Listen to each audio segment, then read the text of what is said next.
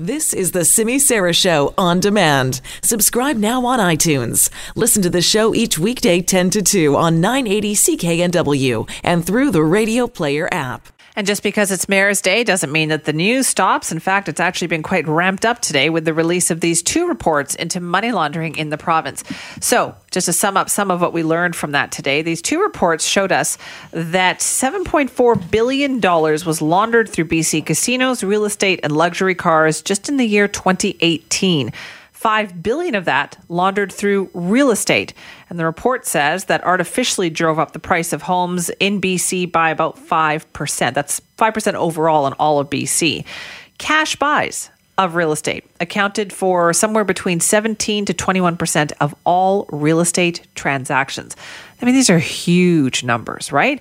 Uh, something like 33,000 straw buyers, including students and homemakers and people who list their occupation as unemployed, managed to purchase, you know, millions and millions of dollars worth of property. We wanted to talk more about this now. So David Eby joins us, the Attorney General. Thank you so much for being here. Thanks for having me, Sammy. These are some pretty big numbers. Uh, first of all, uh, and given that you just, you know, Peter German in particular was able to find it so quickly, did that surprise you? Well, obviously, very startling numbers. This number uh, came from a team, Maureen Maloney, uh, and uh, some international experts, economists, uh, looking at uh, our economy and the real estate market. Uh, a startling number, I think, for a lot of people, knowing that there was certainly suspicious activity taking place in our real estate market, but really. Uh, trying to wrap our heads around the, the scale and scope of this problem. And why did you look at just 2018? Why pick that year? Why not go further back, like when the market was really going crazy? Well, they chose that year, I guess, as the most recent year. I don't know. Um, the the Ministry of Finance uh, uh, commissioned that report and worked with these experts. Uh, for our ministry's uh, piece, uh, Peter German uh, took a team and combed through open public data sources like BC Assessment and and the Land Title Office records and uh, their findings, uh, some of those numbers that you put out there, but also you know hundreds of homes where uh, they had multiple mortgages uh, uh, rapidly uh, established and discharged. Uh, one home had 29 mortgages back to back, discharged and established on the property. They found a home in the Gulf Islands linked to a bank fraud, an alleged bank fraud in India. It was just startling what they were able to find with basic open source data of some of these examples. Now, Mr. Eby, I have with me today Megan Lahti, who's the acting mayor of Port Moody. We're doing our Mayor's Day today, and she has some questions for you as well. Please shoot, Your Worship. Yes, uh, thank you. Um, I'm wondering if you have any idea around, like you mentioned during your press release, that um, there really isn't an agency or, or the resources available to address this specifically in British Columbia. I'm, I'm wondering what to to what extent that you feel that um, FINTRAC um, is going to be part of the solution moving forward, or if, if there's going to be a different approach. Yeah, they're they're definitely a big part of the potential solution, and unfortunately, I, I fear they've been part of the problem. Ah. And I say part of the problem because uh, at the in the casinos, for example, uh, a full answer and defense to concerns that people raised about the bulk cash transactions that were coming in was, look, we're filling out all this paperwork and we're sending it into FINTRAC. So if there was some kind of issue, obviously someone would be acting on it. Uh, and what we found out was that uh, there was nobody to it. act on that information, and so it became almost a shield uh, to to real action being taken. But they are a critical piece, and, and their information used properly by dedicated law enforcement can make a real difference. So, if if uh, the is it the federal government that oversees this organization? Yes, that's right. And and federal RCMP, uh, we hope would be a key part of this. But the province isn't waiting uh, for the feds to ramp up policing. We're working with the RCMP and municipal forces right now to to work on an integrated policing unit for money laundering that's provincial, uh, because we really feel like we need to take action on this quite urgently. Megan also made an excellent point that we were discussing this amongst ourselves. Where is this money coming from? Like, where is all of this money that is being laundered generated? Is this generated here? Is it the drug industry? Like, where is it? Well, Dr. German's first report linked uh, a lot of the profits of uh, the opioid uh, sales that have been taking place linked to the opioid epidemic and the overdose epidemic that we're facing here in British Columbia. Um, but uh, in the reports today, uh, the authors uh, didn't go into detail, and, and, I don't believe they were able to really to say where all of this money is coming from. But we do know that uh, one of the l- largest cartels in Mexico, the Sinaloa cartel, has been active in British Columbia. Uh, we know this through the testimony of a drug enforcement agent in the United States. We know that uh, organized crime uh, from Asia and the Middle East has been active, uh, very active in British Columbia.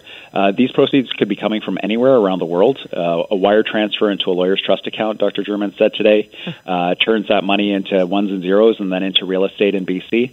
Uh, so it doesn't necessarily even have to be BC based crime. That's another question we had too about the lawyers. That was specifically mentioned today. What can be done to see that if lawyers are seeing this, they obviously uh, they are, it's crossing their desks. What repercussions are there or consequences do they have for going along with this?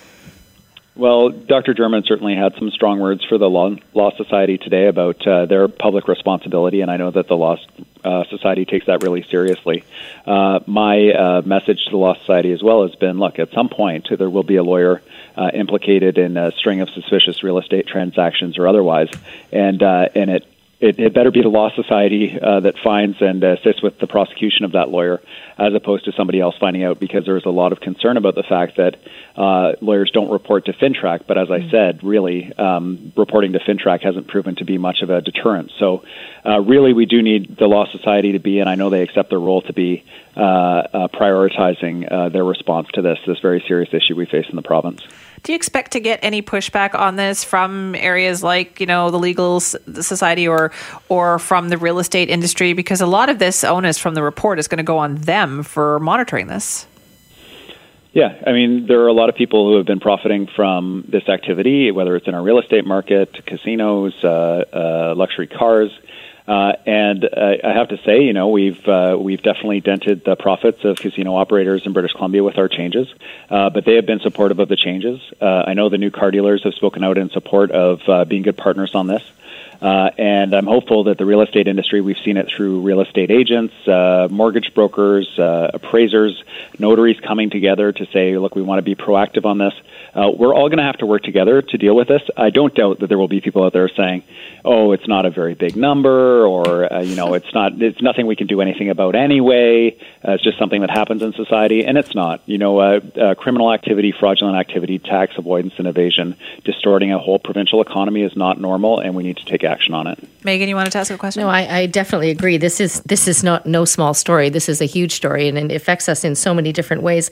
I'm wondering if you um, have any thoughts on there has been a lot said about whether or not there should be a public inquiry on this and whether or not you think that that would serve a purpose in maybe drawing some of those all of the players into the same story yeah, I think there's a huge amount of frustration uh, in the public around accountability, who knew what when, uh, who's involved in this kind of activity, and so on. Uh, the decision about whether or not to go to a public inquiry is in front of cabinet, and I expect uh, that the government will have an announcement about that very soon.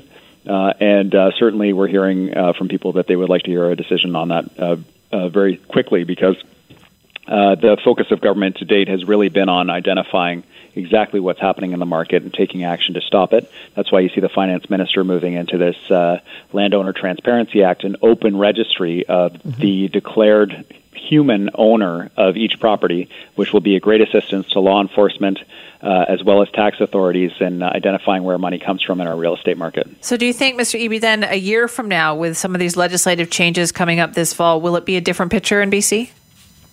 Um, I think that the Landowner Transparency Act and then the corporate registry requiring declaration of who the actual owner of the company is uh, has the potential to be transformative in our uh, real estate market. I know there are a lot of other jurisdictions that are interested in what we're doing here, and uh, because it will be world leading.